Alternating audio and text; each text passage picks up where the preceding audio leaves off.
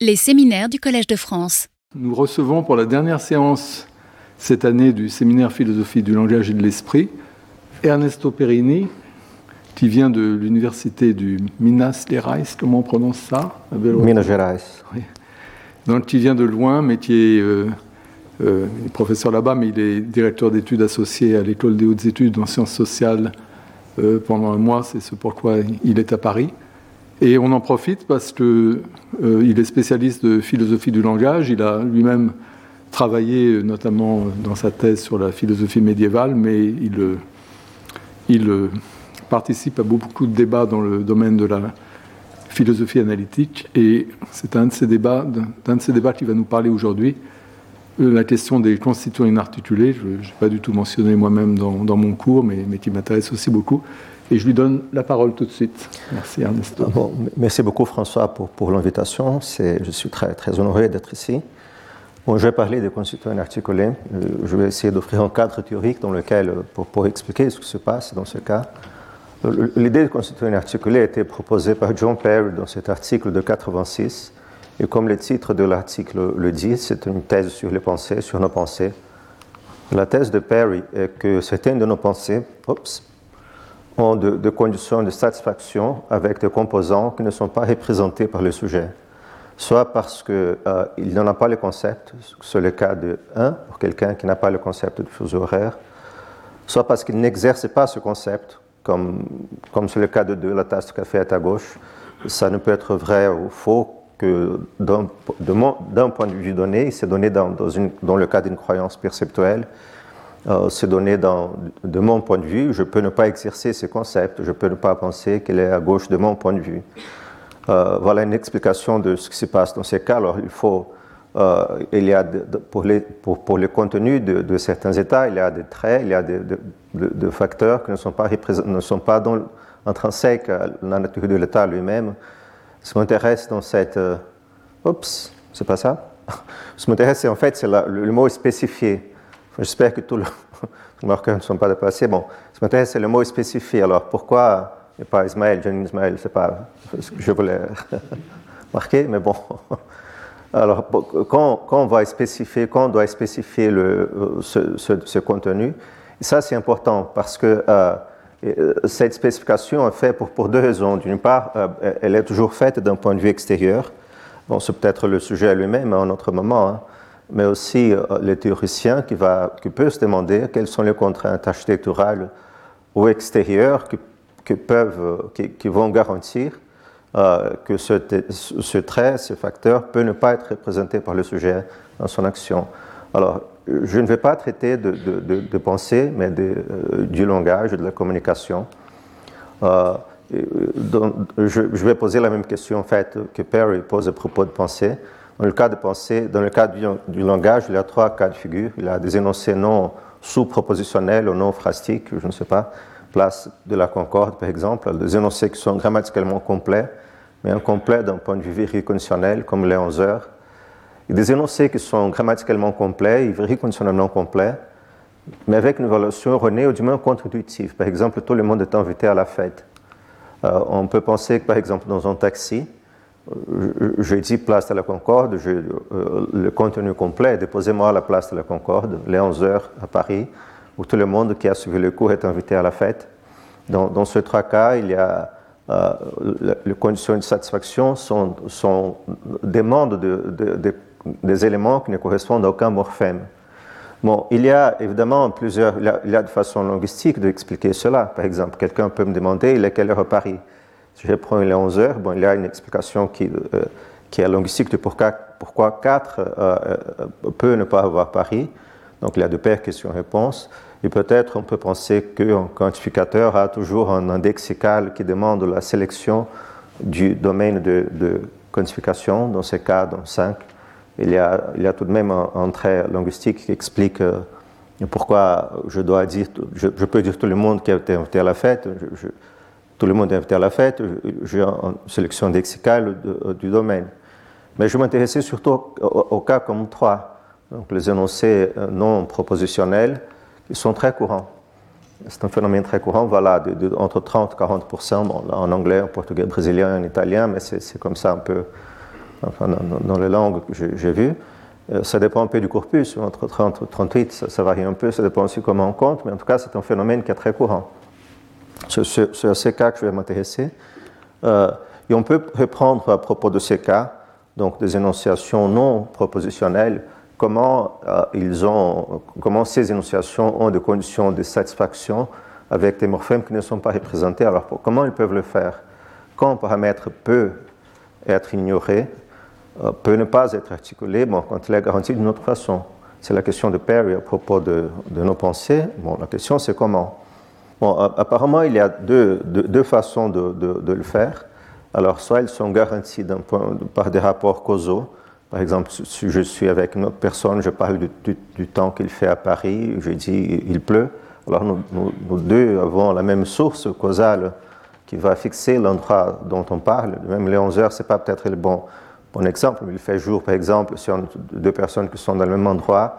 Donc, il y a une explication causale de, la fixation de cet endroit, mais surtout, il paraît qu'il faut représenter, si ce n'est pas le cas, alors il faut une représentation de ce paramètre. Donc, pour, reprendre le cas qu'on avait vu avant, alors, place de la Concorde, nous un taxi, déposez-moi à la place de la Concorde. Il faut aussi représenter euh, le, reste de la phrase. De même, il est 11 heures à Paris. Euh, euh, si, on n'est pas, pour deux personnes qui ne sont pas sont dans des endroits différents, tout le monde qui a suivi les cours, donc il faut représenter la restriction du domaine de quantification. Donc on est, on est, il semble qu'on soit soit dans un cas causal comme 4, où on peut remplacer 4 pour il fait froid, il fait jour, il fait nuit, etc. Soit il faut représenter comme 3 et 5. Alors ce que je vais essayer de, de, défendre, c'est qu'il y a plusieurs façons dans, dans un composant rentrer dans les conditions de satisfaction d'un énoncé non, euh, non euh, qui ne sont ni, ni euh, qui ne sont, qui ne sont expliqués ni par des rapports causaux, euh, ni par une représentation de la part du sujet. Alors, il y a, ça, ce sont les cas que je vais exploiter dans, dans, les cas, dans l'exemple ensuite. Alors, peut-être, je ne vais pas trop discuter sur ce qu'est une représentation. Donc, pour certains de ces cas, il y a peut-être une représentation, mais certainement pas pour tous les cas. Mais avant de, le faire, il faut faire un pas en arrière il faut voir comment les contributions linguistiques sont toujours complémentaires. Euh, c'est alors un cadre dans lequel c'est la. oh, ça, ça, ouais, ça, ça, un peu te déplacer le marqueur. Bon, bon tant pis. Bon, ouais, bon en tout cas, euh, euh, donc Lewis parle du score conversationnel qui sont représentés par des structures abstraites. Euh, ces structures abstraites, donc c'est peut-être plus 100, qui, vont donc dire quand un certain euh, mouvement conversationnel est correct ou pas, et qui correspondent à, voilà, non pas à partir de la conversation, mais à, mental scoreboards, donc comme, comme, on va dire, à des représentations du sujet. Donc, dans, alors, il a, dans, dans, toutes nos contributions linguistiques, il y a toujours beaucoup de choses qu'on présuppose et qui sont représentées par les sujets. Donc, ça, c'est le cadre général dans lequel euh, on, doit voir les énonciations comme complémentaires, complémentaires à, à, ce cadre qui définit un score conversationnel. Louis lui-même est, très. Euh, il n'est pas très spécifique concernant euh, ce qu'est ce mental scoreboard mais il dit qu'il faut une représentation mentale.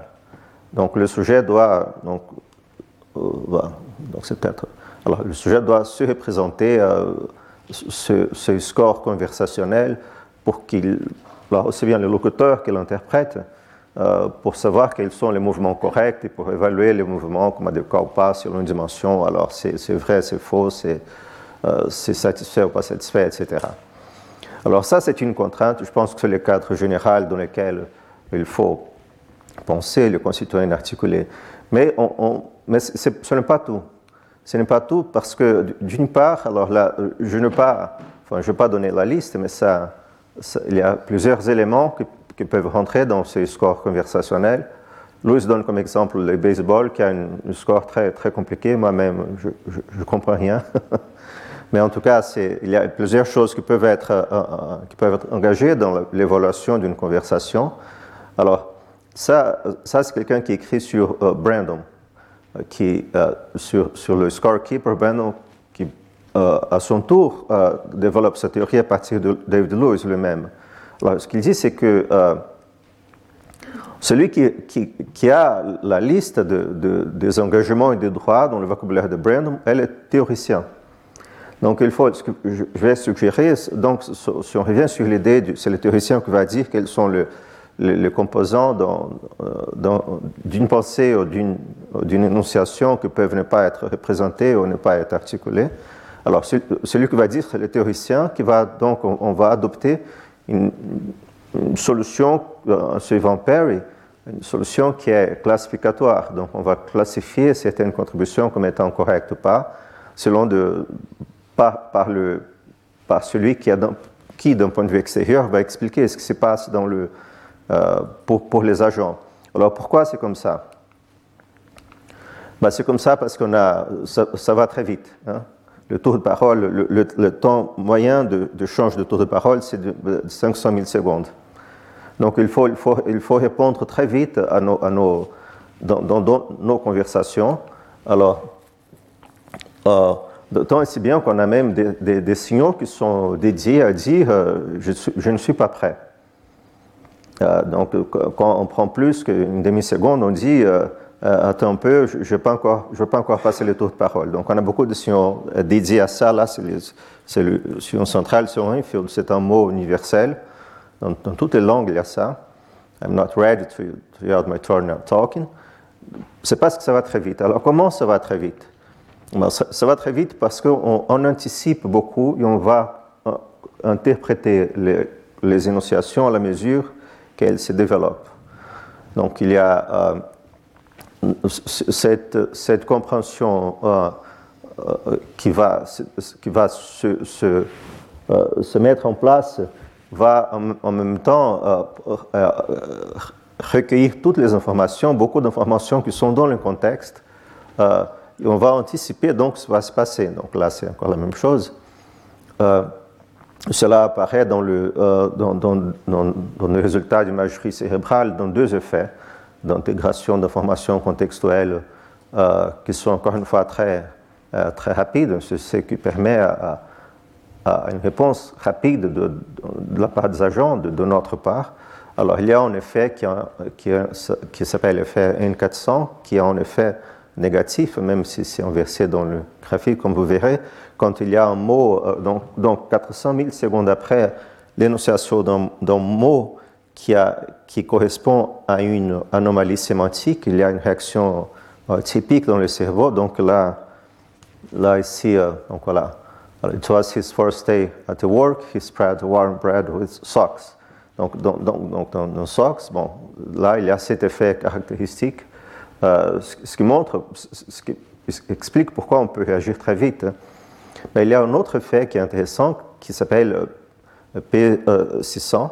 Alors, dans P600, euh, fait, il va refléter la difficulté d'intégrer des informations quand il y a une erreur syntaxique, mais aussi quand il y a une en erreur du rôle thématique. Donc, ce n'est pas seulement l'erreur syntaxique, mais quand il y a une erreur du rôle thématique, euh, qu'on va, il y a une réaction très vite du cerveau. Là, ce sont, euh, là, c'est le cas euh, ici. At long last, the man's pain was understood by the, by the medicine, for instance, ici, par exemple. Donc, ça ne marche pas.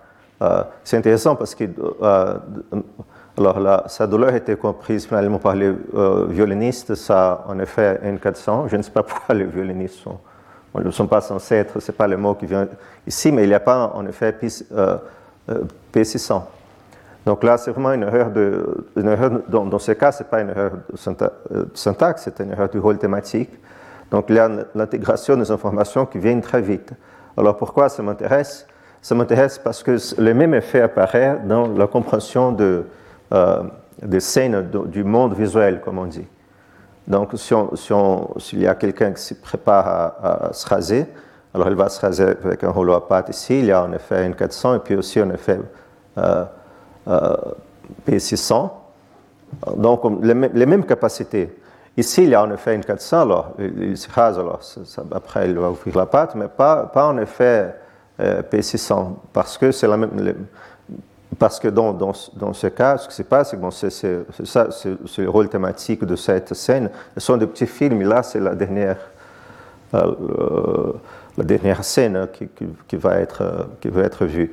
Ce qui m'intéresse surtout dans ce cas, c'est que euh, les mêmes capacités qui sont euh, comprises dans le, dans la, qui sont mobilisées dans la compréhension des énonciations sont aussi mobilisées dans la compréhension des scènes du monde réel. Donc la même sensibilité qu'on a aussi bien aux anomalies sémantiques qu'à leur progression, euh, pas, tellement syntaxique, mais plus généralement par leur progression, euh, la structure de la progression d'une activité, euh, surtout quelle est, est le fin de l'activité en question, ce sont, ce sont, les mêmes capacités, ça va aussi très vite. C'est ça, alors, les mêmes capacités qui nous permettent à répondre vite, c'est aussi ce qui nous permet, nous font comprendre une certaine scène. Donc, donc ça, ça, ce serait important pour nous après. Il y a un autre, un autre type de fait qui montre aussi que nous, nous répondons très vite. Ce sont le, les énonciations collaboratives, par exemple, are you left or right-handed. Ah, J'aime bien celle-là. This afternoon, first you do your homework, then wash the dishes, and then give me 10 pounds. C'est un peu cher. Alors, dans, ce cas, là aussi, alors on, peut, on peut compléter la phrase d'une autre personne parce qu'on anticipe. Évidemment, dans ce cas, ce n'est pas exactement ce que la mère voulait dire, mais, ce qui est important, c'est que nous, on, peut le faire parce qu'on sait, on, s'attend quelle sera la suite de la phrase. Alors, dans ce cas, euh, là, là, ça ne marche pas. Donc, euh, euh, voilà. Ce que ce, ce, ce, papier dit, c'est que les contributions linguistiques offrent des affordances pour d'autres contributions. Donc il y a des possibilités d'action de la part de l'autre locuteur de, compléter avec des mots de l'autre personne. Donc les possibilités, de l'action sont données dans le, dans, le contexte linguistique. Le mot afford sera important pour nous aussi. Donc dans ce cadre général, euh, on voit, on verra que tout ce qui est commun, il y a un trade-off, il y a un équilibre entre ce qui est donné dans le, dans le common ground, ce qui est donné aux agents, c'est qui doit être euh, articulé. Donc le langage est toujours complémentaire. Donc on peut le faire, il peut être complémentaire parce que la compréhension, euh, aussi bien de, de contribution linguistique que de, la structure de l'action, offre beaucoup d'informations euh, auxquelles les énonciations vont être un supplément. Donc le langage, il donc, il y a un trade-off, euh, comme ça c'est ce qui n'est pas fixé euh, par la situation, ce qui n'est pas fixé par le système représentationnel de l'agent, va être, ce qui n'est pas fixé par la situation euh, va être fixé par le système représentationnel. je ne suis pas très convaincu du système représentationnel, mais il y a un trade-off entre les deux cas. Alors, ce qui est intéressant ici, c'est que euh, c'est ce cadre général qui explique dans la compréhension d'une énonciation comment elle a des conditions de satisfaction qui ne sont pas articulées. Donc une fois qu'on voit le, cadre général, on va se demander donc quelle est la source de cette autre information qui, permet aux, agents donc, de ne pas euh, de, faire une énonciation qui n'est pas une énonciation complète. Euh, et toutefois, on peut s'attendre à ce que son interlocuteur comprenne quelles sont les conditions de satisfaction. Cela fonctionne pour le contenu, et je ne vais pas exploiter un peu, mais cela fonctionne pour la force aussi. Alors, la force de contribution peut ne pas correspondre à par exemple, la structure euh, grammaticale euh, d'une phrase, parce que euh, justement, il n'y a pas une phrase, mais on peut, on peut exploiter des informations qui viennent du contexte dans lequel elle se trouve. Donc c'est ça que je vais, je vais exploiter maintenant avec quatre cas. Alors la structure de l'action, l'alignement automatique, l'attention conjointe et la nature cumulative de conversation. Je vais commencer avec la structure de l'action. Alors je prends taxi, je dis place de la Concorde. Alors il va comprendre que euh, je vais aller à la place de la Concorde, posez-moi à la place de la Concorde. Il n'est pas nécessaire de, dire. Bon, quelle est la. Mais je peux faire une autre chose. Un ami peut me déposer à la place de la Concorde ou je peux prendre un Uber. Alors, qu'est-ce qui se passe dans ces cas? Dans ces cas, déposez-moi à la place de la Concorde. Je suis dans une situation, euh, dans un taxi, il suffit de dire la destination. Alors, en ami, tu peux me déposer la place la concorde. Je, dois articuler plus parce que le rôle n'est pas donné avant l'énonciation linguistique. Donc, l'information qui permet trois de compléter, de, donner des conditions de satisfaction et même la force, en fait, de mon énonciation place de la concorde est donnée à l'extérieur. Dans un auberge, je, ne dois, dois, rien dire parce que toute l'information est donnée avant l'interaction linguistique. Donc là, on voit très bien quel est le trade-off qui existe entre ce qui est fixé par la situation ce qui, est, euh, ce, doit être articulé pour, le même, pour le même type d'action. Alors pour State, on, State, on dit que, euh, que, dans des cas comme pour les cas du, taxi, euh, il y a une inférence pour la pertinence à l'intention du locuteur. Donc, donc il dit, bon, si je dis place de la Concorde, je pense qu'un exemple, c'est dans le film Almodovar, peu importe. Alors dans certains de ces cas, ça, peut, bien être le cas, mais, pas dans le cas du taxi. Cela est fixé avant, c'est fixé pour à peu près toutes les interactions que le chauffeur aura dans ce type de situation. Je vais prendre deux autres exemples dans un magasin, pour commencer. Là, c'est une, Là, ça va être le désastre pour le marqueur. Là, c'est une. Ouais. Là, c'est un, dialogue, je, vous laisse lire, hein, de, Clark, où, comme on voit ici, les contributions linguistiques, elles arrivent dans, dans, des activités qui sont déjà très structurées. Alors, euh, après, bon, il y a, il y a deux, sortes d'informations, je vais m'intéresser maintenant à l'information, aux rôles qui sont fixés. Alors, donc, là, une information ici, ici, puis après, on compte these two things over here, uh, 1277. Donc, comme, comme, on voit, on ne comprend pas quelles sont, quelles sont d'une part, on ne comprend pas quels sont le, le sens de, ce, euh, de ces contributions sans, sans, la compréhension qu'on a dans un, dans un magasin, qu'il a des rôles qui sont fixés.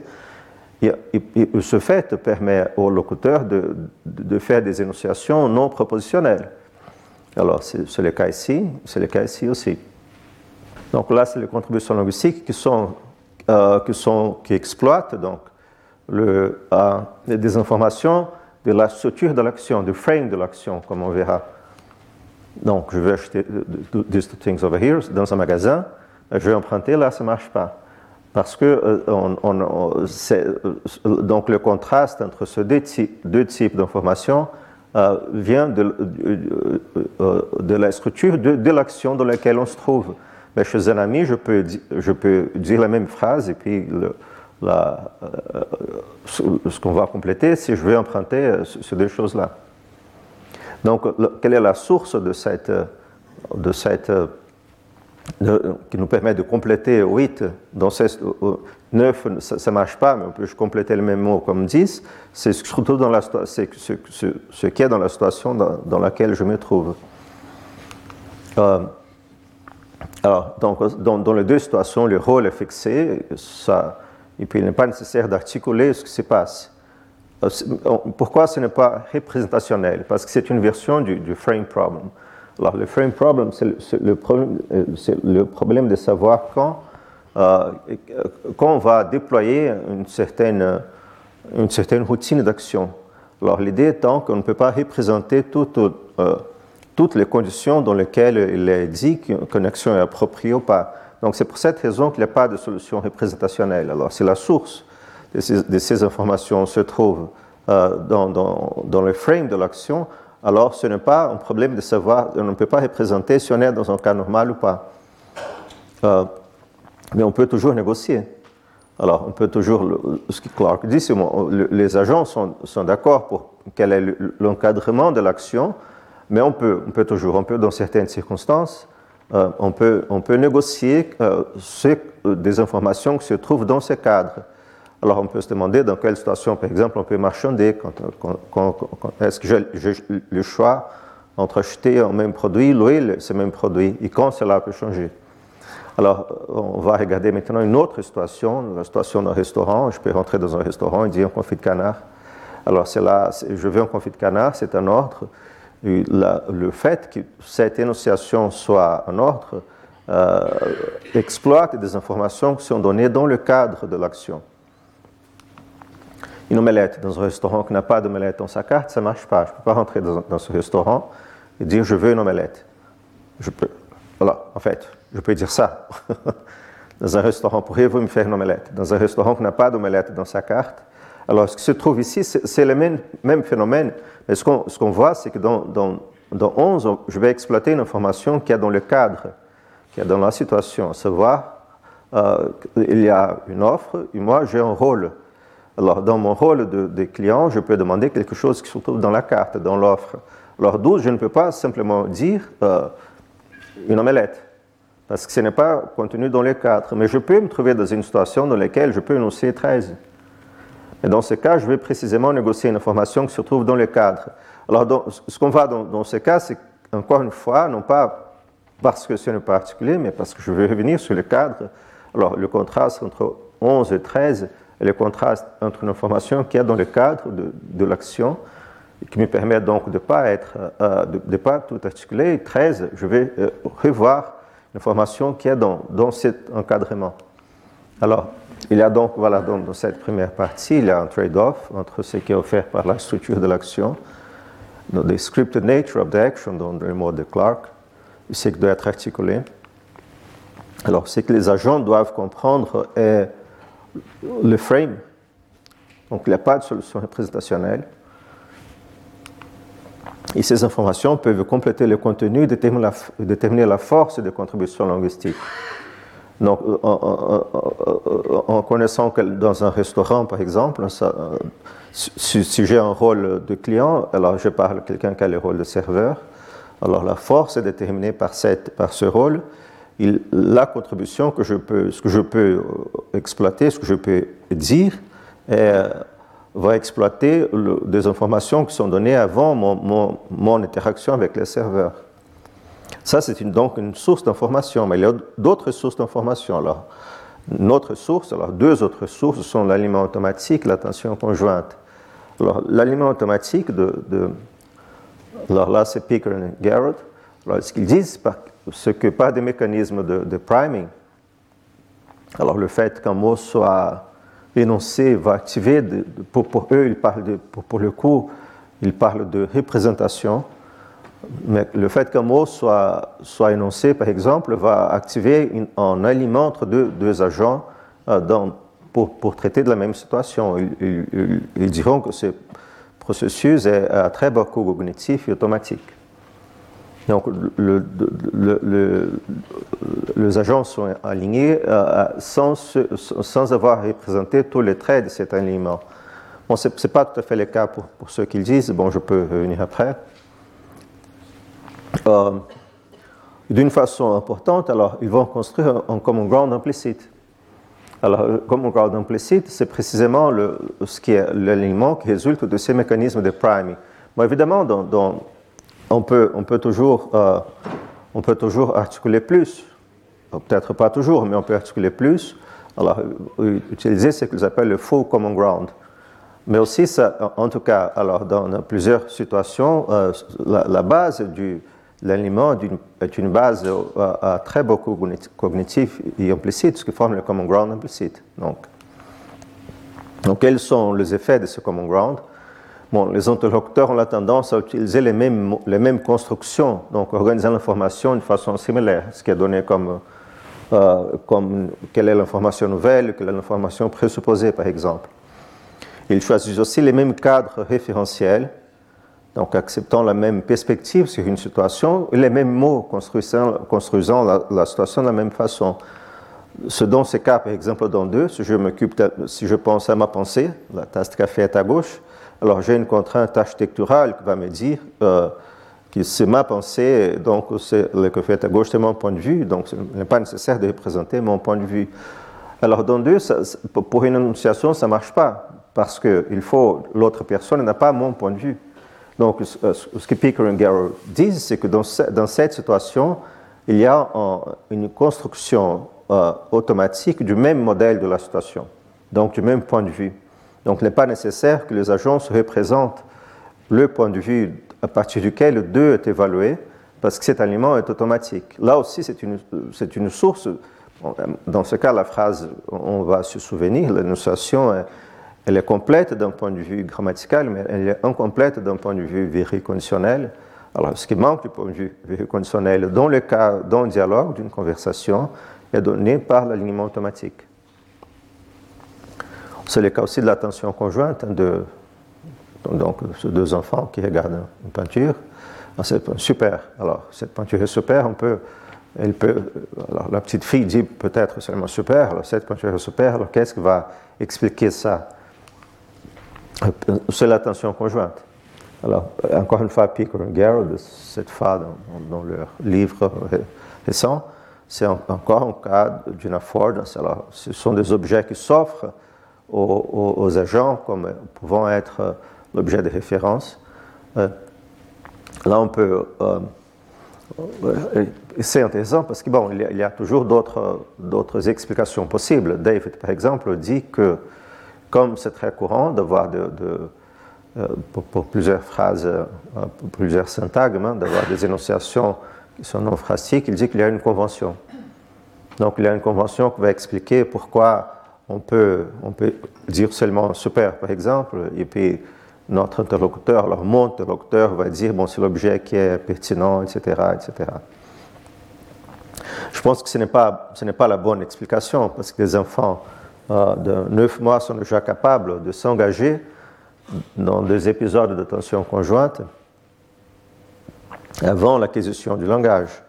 Alors, s'ils peuvent le faire, cela veut dire qu'ils exercent une capacité, ou plutôt dans, le cas de euh, dans le cas où on parle d'un objet qui est présent dans la scène, il y a donc un objet qui s'offre à l'attention conjointe des agents il, avant l'acquisition de, de, des conventions linguistiques. Donc il n'y a pas de raison de penser que cette capacité soit remplacée par une convention, par une série de conventions.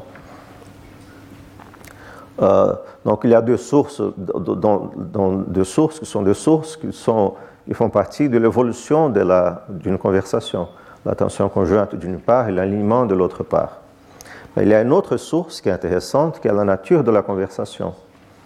Alors, cette autre source, voilà un, cas. Donc, donc, il y a John Deacon qui fume des cigares, et puis il y a John qui arrive dans le bureau de Deacon et Deacon dit euh, sur l'étagère. Alors là, c'est aussi le cas d'une, euh, d'une euh, d'une énonciation sous-propositionnelle ou non phrastique. Alors il faut se demander pourquoi il est suffisant de, de, de dire euh, sur l'étagère. Bon, ce n'est pas un cas d'attention conjointe, ce n'est pas nécessaire qu'il regarde le même objet. Ce n'est pas non plus en cas d'une structure, d'une action, comme dans un magasin ou dans un, dans restaurant. Alors, quelle est l'explication de ces cas?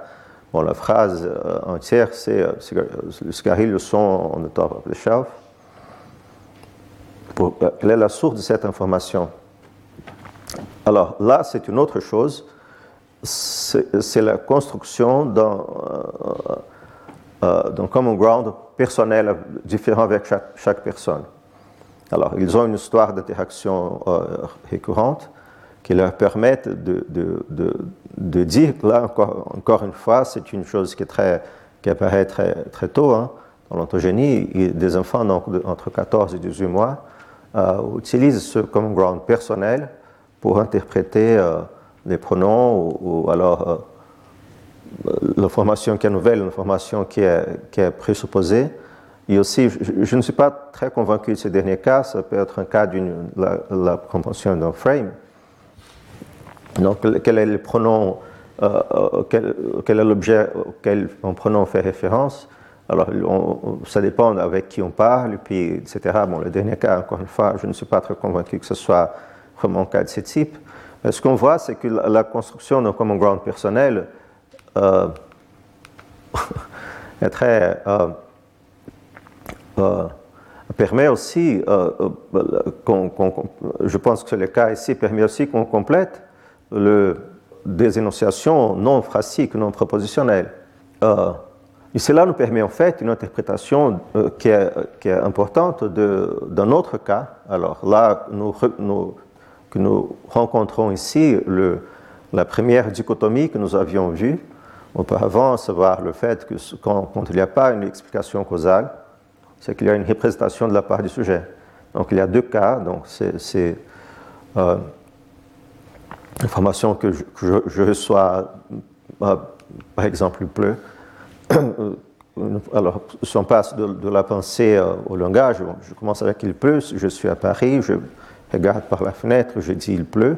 Alors, je pense il pleut, ma pensée est, relative à Paris parce que c'est l'origine causale de ma croyance perceptuelle. Alors, pour deux personnes qui vont parler euh, du, temps qu'il fait à Paris, euh, si les deux personnes sont, sont, de la même ville, par exemple, cela est suffisant pour peut-être bon, pour fixer cela. Mais évidemment, on parle de plusieurs endroits. Donc là, là c'est un exemple qui est très connu de, Perry, encore une fois. Alors, Perry parle son fils, il demande comme euh, ça va? Alors il dans, ils sont dans deux villes différentes, son fils répond euh, il pleut. Alors cette phrase sera une phrase sur euh, l'endroit où se trouve son, fils et pas sur l'endroit où Père se trouve. Alors, ce genre de cas nous montre qu'on ne peut pas avoir une explication causale pour nos conversations de ce type, parce que souvent les gens sont dans deux contextes différents. Alors, euh, Vicente va exploiter ce type de cas pour dire bon, nous parlons de, euh, de, des environnements très différents. On n'est pas simplement lié à, à l'endroit où on se trouve. On peut non seulement parler de, des endroits où des endroits différents, mais on peut aussi imaginer, etc., se souvenir. Alors il va dire dans, dans, mon esprit, alors cette, euh, cette phrase est très, très ambiguë. C'est le même exemple. Il dit, je pense qu'il a raison, en pensant seulement à la phénoménologie de la pensée, on voit que ça va, euh, ça va vite. Donc ce n'est pas une inférence pour une implicature, par exemple. Je ne suis pas très convaincu, en fait, par le rôle que la phénoménologie de la pensée peut avoir dans ce cas. Mais ce n'est pas très important. Alors l'important, c'est qu'on évalue de façon naturelle euh, comme étant une phrase de ce type, comme étant une situation différente de la situation dans laquelle on est. Euh, cela explique pourquoi l'explication de cela, c'est soit euh, on se représente, soit il y a un, un, un alors, donc, soit ce la même chose que dit Perry, hein, parce que Perry dit, bon, quand, ce n'est pas garanti, euh, l'endroit n'est pas garanti d'un point de vue causal, donc il faut se représenter, ou alors il, y a, ou alors il pleut, il y a un, c'est un, terme lexical dans lequel il y a une place pour, euh, pour l'endroit où il pleut, et qui, ce sera donc une formation linguistique, ce qui explique le caractère euh, automatique de l'interprétation. Euh, je ne vais pas m'intéresser s'il y a des indexicaux dans l'esprit ou pas, ce qui m'importe ici, c'est si ce genre d'exemple exige que nous postulions soit la représentation, soit un indexical. Euh, pas ça, mais bon. Donc là, c'est moi, je parle à mon fils aîné, à Belo Horizonte. Je lui demande ça va, il répond il pleut. Alors évidemment, je suis à Paris, là c'est Belo Horizonte, où il pleut beaucoup en ce moment d'ailleurs. Enfin, je ne sais pas si maintenant il pleut, mais il y a une semaine, il a beaucoup plu. Euh, alors dans cette conversation très courte, donc la conversation que Perry a avec son, fils aussi, euh, je sais que la conversation, cette phrase il pleut, doit être évaluée euh, à, à Belo Horizonte. Mais pourquoi je le sais? Comment je le sais? Eh bien, je le sais parce qu'une conversation tend à garder le même sujet. Alors, une fois, que, une fois que c'est fixé que je parle de sa situation à lui, il n'est pas nécessaire que je me représente qu'il parle de sa situation à lui, simplement par le fait qu'une conversation, par sa nature cumulative, tend à garder le même sujet quand elle évolue. Donc, il n'est pas, nécessaire de se représenter, il n'est pas nécessaire non plus euh, d'avoir un, index dans il pleut pour expliquer ce qui se passe dans ces cas. ce qui se passe dans ces cas, c'est que euh, on parle toujours de la même situation. Et quand je lui ai demandé comment il va, il va, je parle de la situation dans laquelle il se trouve. Donc une fois que l'endroit est fixé dans 14, par ma question, ça va. Alors, je vais interpréter 13, il pleut, dans cette situation. Alors, il n'y a pas de représentation, il n'y a pas de croyance, mais il n'y a pas non plus d'indexicalité. Il n'est pas nécessaire, en tout cas, de postuler ça. C'est simplement le fait que les conversations tendent à garder les mêmes sujets. Alors, ici, c'est euh, alors, il n'y a pas de croyance, simplement une note à côté. Alors, Picker et Garrow disent que les agents, ces méta représentent leur alignement. Alors, ce n'est pas. Enfin, le mot représentation est peut-être trop. Enfin, ça peut vouloir dire beaucoup de choses. Donc, je, ne veux pas euh, euh, vraiment insister sur le mot représentation lui-même. Euh, mais plutôt que c'est un alignement entre un bas cognitif, ce n'est pas une croyance. Donc, simplement, ça vient du fait que nous sommes sensibles au mécanisme de progression d'une conversation, aussi bien que sa structure. C'est là l'origine. Et quand nous voyons là, là, c'est vraiment impossible. là, alors, je vais pointer. Ce que nous voyons ici, donc, c'est le même dialogue de Clark. Hein. Alors, ce que nous voyons ici, c'est il y a deux choses. Donc, il y a deux sources d'informations qui permettent d'interpréter ces énonciations non propositionnelles. Il y a d'une part la structure de l'action. Alors, que ce soit un magasin, qu'il y a un rôle du, vendeur et euh, euh, du client qui sont définis par la façon dont ils sont habillés ou la place où ils se trouvent, etc. Et d'autre part, l'évolution de leur interaction. Donc, il y a beaucoup de choses qu'avant l'interaction, alors, linguistique, il y a beaucoup de choses qu'ils sont, qu'ils ont fait. Donc, ils ont établi un contact visuel, alors ils savent qu'ils, vont continuer leur interaction, elles cherchent des objets, etc. Donc, il y, a, ça, il y a une progression cumulative qui permet à chaque, chaque contribution linguistique qui permet que le, les interlocuteurs savent ce qui ne, peut pas être, ne doit pas être articulé parce que l'information est déjà donnée. Là aussi, c'est un cas de la progression de la cumulative d'une conversation. Donc, les contributions linguistiques arrivent dans une activité déjà très structurée, avec les rôles indiqués par l'endroit où il se passe, par, la position spatiale de l'agent, mais aussi par la progression cumulative des interactions et de l'attention conjointe à, un objet. Donc il, y a, euh, donc, il y a ces sources d'information qui contribuent à la construction d'un cadre commun la structure de l'activité, l'alignement automatique, la nature cumulative de la conversation et l'attention conjointe. Il y a une façon de représenter cela par les propositions austiniennes. Alors, là, c'est encore une fois Coraz. Hein. Alors, ce qui n'est pas fixé par la situation doit être représenté. Bon, je, ne veux pas, bon, d'une part, je parle de, de, ce, qui est articulé dans le langage, pas strictement de, la représentation, et je ne veux pas vraiment insisté beaucoup sur le mot représentation. Ce qui m'intéresse ici, c'est le mot situation. Alors, il y a une façon de représenter, euh, alors de, dire ce qui se passe dans une situation, comme dans ce cas, il pleut. Alors, il pleut, évalué dans la situation Paris. Alors, la situation dans laquelle je me trouve euh, permet au, mon interlocuteur et moi, nous nous trouvons, la situation dont on parle, si je parle au téléphone à mon fils, par exemple, alors, la situation va, permettre de compléter ce qui se passe ici. Alors, on peut articuler plus, on peut articuler plus, et puis il pleut à Paris, étant dans une situation de la France, par exemple. Alors là, alors, dans ce genre de cas, il semble que l'articulation, euh, euh, ce que l'articulation fait, est de rendre, euh, déplacer du côté gauche au côté droit la situation dont on parle. Alors, dans ce cas, je pense que ça va, ça peut bien être le cas. Mais donc, ce qui se passe dans ce cas, ce qui semble dans, ce cas, c'est que simplement quand, j'articule la situation, donc je mets plus à Paris, je, me trouve dans une autre situation qui rend en fait euh, nécessaire de trouver une autre situation de contraste. Enfin, je ne sais pas quel est le. pourquoi je dirais 15 au lieu de 12, mais bon, la situation, Paris n'est plus inarticulée. toutefois, euh, une situation peut avoir, euh, euh, une station a plusieurs, euh, plusieurs informations. Donc la station de Paris contient le climat de Paris, mais le trafic et beaucoup, beaucoup d'autres choses. Donc en fait, on doit penser de cas comme 12. Paris est seulement le nom de la station. Donc ici, le, se trouve de ce côté de, la, de cette proposition stinienne, ce qui est articulé, va sélectionner un trait de la situation générale du climat.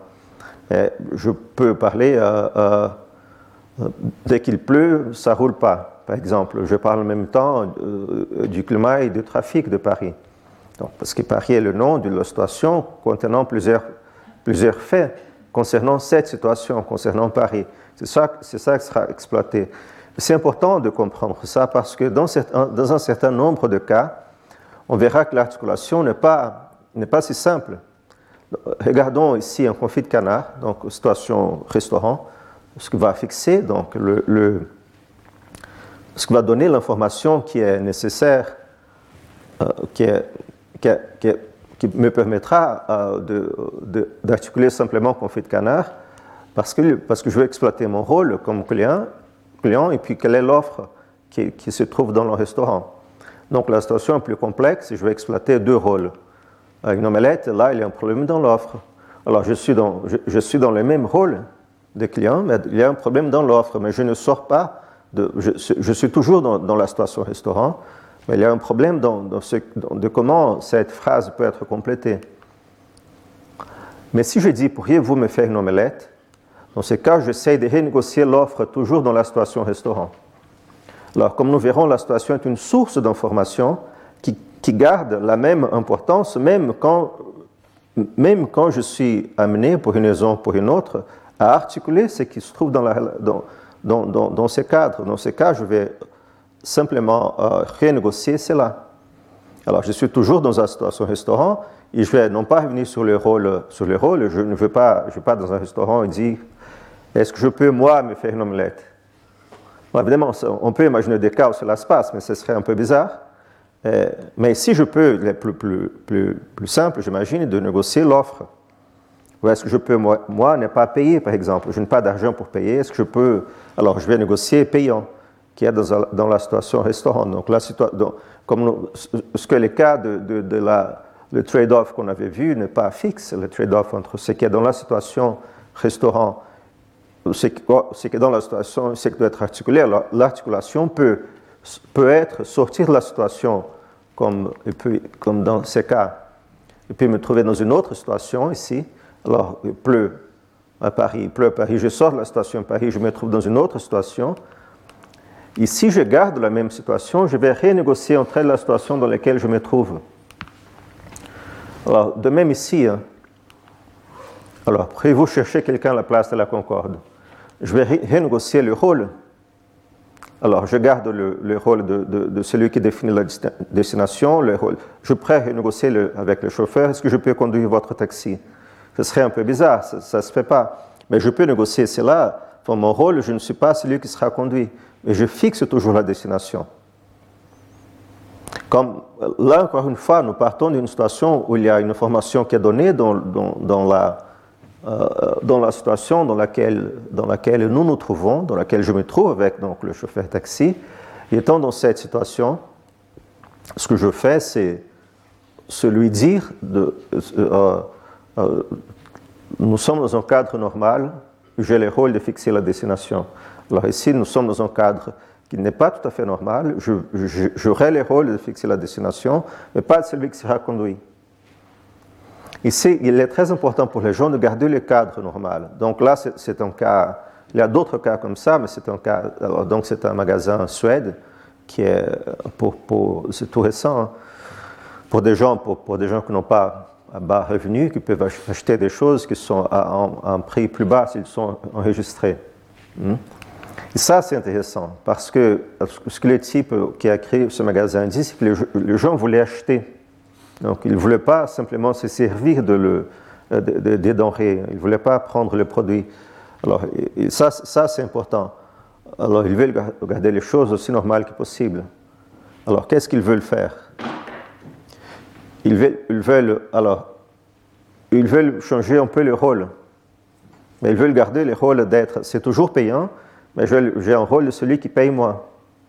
Donc ça, ça c'est très important, parce que là, c'est la perception du, frame, du, cadre auquel les gens tiennent. Alors les gens tiennent un cadre normal parce qu'ils tiennent au rôle qu'ils ont d'être des clients. Et pas, par exemple, je ne sais pas, d'assister, ou je ne sais pas quel serait l'autre rôle qui serait. Donc ils veulent garder le rôle, mais ils veulent changer un peu le rôle. Alors, je, suis quelqu'un qui peut payer moins pour ce produit. Ça, c'est la force en fait du cadre dans, lequel nous nous trouvons et c'est pourquoi nous, nous, tenons aussi autant à ce genre de cadre. Alors, pour, pour conclure, simplement, comme, comme j'ai dit, la, la, la, la, situation est la source de l'information qui permet de compléter des énonciations sous-propositionnelles. Donc, dans ce cas, 1277, ce serait 1267 par exemple, pour vous qui avez une, carte de membre. Donc, il y a un rôle qui sera notre personne, ce sera notre prix. Alors, qu'est-ce que c'est qu'une information? Donc, comment, une situation peut être la source de l'information? Là, c'est encore une fois Perry et Israël. Alors, ce qu'ils disent, c'est qu'une information est ce qui se passe dans un côté de la réalité on dit que ce qui se passe est en rapport avec ce qui se passe de l'autre côté de la réalité. Alors cela peut être par des régularités nomiques alors, ou des contraintes nomiques. Alors, on peut, je ne sais pas très bien comment interpréter ces conjonctions constantes. Je ne sais pas si Perry est peut-être humain dans ce point. Euh, donc il y a des contraintes nomiques, euh, il y a des contraintes nomiques avec lesquelles nous sommes, je, vais revenir à ça, bon, leur principal exemple dans Situation and Attitudes, d'où vient cette idée, bon, c'est une citation dans notre dans, article, hein, mais bon, c'est dans, son livre antérieur avec Barrows. Ce sont, ce sont les radiographies, donc l'état de la radiographie est une indication de quel est l'état de ma main. Il y a des contraintes nomiques qui expliquent pourquoi cet objet a une, porte une information sur une main. Mais il y a toutes sortes de contraintes, là, je pense qu'il faut revenir sur Perry. Alors, un taxi offre une contrainte, un restaurant offre une contrainte, une conversation aussi offre des contraintes. Donc, les contraintes qui permettent de dire, par exemple, quels sont les rôles. Donc, pour revenir ici, il y a des contraintes non nomiques auxquelles nous sommes, euh, nous sommes sensibles et qui offrent un cadre dans lequel ce qui arrive dans une partie de la réalité donne non seulement ce que je peux attendre de l'autre partie de la réalité, mais quelles sont les, quelles sont les, dimensions adéquates de ça, euh, quels sont le, comportement adéquat dans, dans, cette autre partie de la réalité. Donc, il y a des informations, je suis dans un taxi, alors quel, est le comportement adéquat, je suis dans un restaurant, ce que je peux faire, ce que je peux ne pas faire, ou encore une conversation. Je, par exemple, dans, dans le cas d'une de la nature cumulative de la conversation, cela veut dire que je ne peux pas changer de sujet euh, au milieu de la conversation et tout d'un coup commencer à parler d'une autre chose, bien que je puisse négocier cela. Merci. Retrouvez tous les contenus du Collège de France sur www.colège-2-france.fr.